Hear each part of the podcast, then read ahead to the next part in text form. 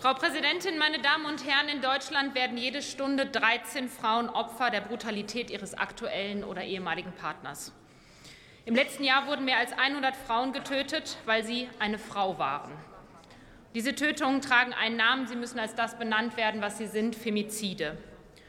Und heute ist Orange Day, der internationale Tag gegen Gewalt an Frauen. Darum tragen viele, zumindest der demokratischen Parteien hier im Haus, auch orangene Kleidungsstücke. Ich freue mich über Ihre Krawatte, Herr Lindner. Interpretiere sie auch nicht als Zufall, sondern als klares Zeichen.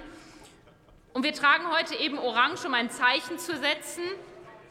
Und Symbolik, sei es eine Farbe oder eine Kapitänsbinde, ist wichtig in der Politik, um zu zeigen, wofür wir stehen. Aber, meine Damen und Herren, aber Politik ist viel mehr. Und darum sind wir heute hier zusammengekommen, um den Haushalt zu debattieren und den Haushalt zu beschließen. Denn Politik darf nie bei Empörung enden. Sie darf nie die Symbolik einfach nur überholen, sondern sie muss den Zeichen genauso wie den Worten Taten folgen lassen. Und das tun wir mit diesem Haushalt. Darum haben wir als Haushälterinnen und Haushälter in den letzten Monaten Tabellen studiert, wir haben Deckblätter geschrieben und wir haben über das Geld verhandelt. Und wir haben so einige Akzente gesetzt, die auch noch im parlamentarischen Verfahren in der schon berühmten angesprochenen Bereinigungssitzung dazugekommen sind. Und ich kann nur einen ganz kleinen Ausschnitt davon aufzählen. Wir haben zum Beispiel 700 Millionen € zusätzlich für Fördermaßnahmen im SGB II bzw. jetzt Bürgergeld für die Unterstützung der Jobcenter zur Verfügung gestellt, neben der Erhöhung des Kindergeldes auf 250 €, die größte Kindergelderhöhung in der Geschichte der Bundesrepublik, haben wir auch beim Kinderzuschlag noch einmal 400 Millionen € obendrauf gesattelt und 130 Millionen beim Unterhaltsvorschuss.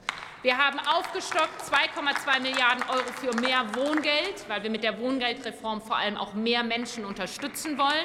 Wir haben 2 Milliarden € zusätzlich für die humanitäre Hilfe im weltweiten Kampf gegen den Hunger, zivile Krisenprävention und zur Finanzierung des Resettlement-Programms für Menschen in Gefahr aus Afghanistan bereitgestellt. Wir haben 500 Millionen € zusätzlich fürs nächste Jahr für den Schienenverkehr bewilligt und 700 Millionen € für zusätzliche Investitionsvorhaben in den Kommunen vor Ort, beispielsweise um Schwimmbäder oder Turnhallen zu sanieren oder die Anpassung an den Klimawandel ganz konkret vor Ort voranzubringen. Wir haben ein Pilotprojekt 100 Millionen € für den Kulturpass für junge Menschen, für all diejenigen, die 18 werden im nächsten Jahr, die damit kostenlos dann in Museen, ins Theater, aber auch um Bücher zu kaufen, das einsetzen können. Wir haben 7,5 Millionen € fürs nächste Jahr und dann Verpflichtungsermächtigung von 60 Millionen € für die GRACE-Satellitenmission, eine der wichtigen Forschungsvorhaben für den Klimawandel bereitgestellt. Und da kann ich jetzt noch weitermachen und weitermachen. Helge Braun hat ganz ausführlich auch dargestellt, wie viele Änderungsanträge wir gehackt haben. Ich will aber eine Frage auch noch beantworten, und zwar die: Was tun wir denn jetzt gegen Gewalt an Frauen? Nicht nur die Symbolik, sondern eben auch die Taten. Und auch hier will ich nur 3 Beispiele herausgreifen. Das gibt letztlich auch viel mehr. Im Haushalt des Innenministeriums wird das Projekt Gewaltfrei in die Zukunft finanziert. Im Rahmen dessen wird eine Tarn-App entwickelt, die es ermöglicht, Frauen, vor allem Frauen, aber alle, die von häuslicher Gewalt betroffen sind, zu dokumentieren, verschlüsselt und rechtssicher zu speichern, welche Verletzungen sie erlitten haben, um die Strafverfolgung nachher besser umsetzen zu können.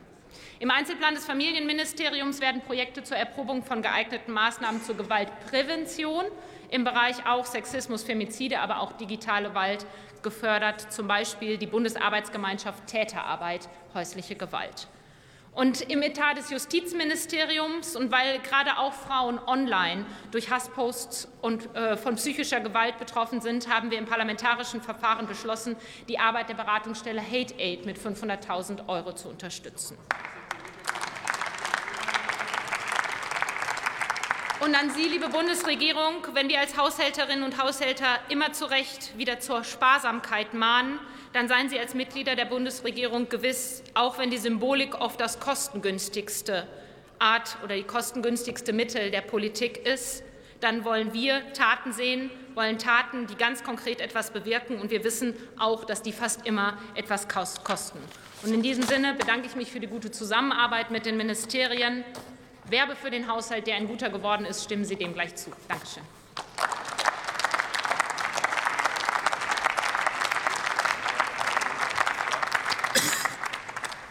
Das Wort hat der Abgeordnete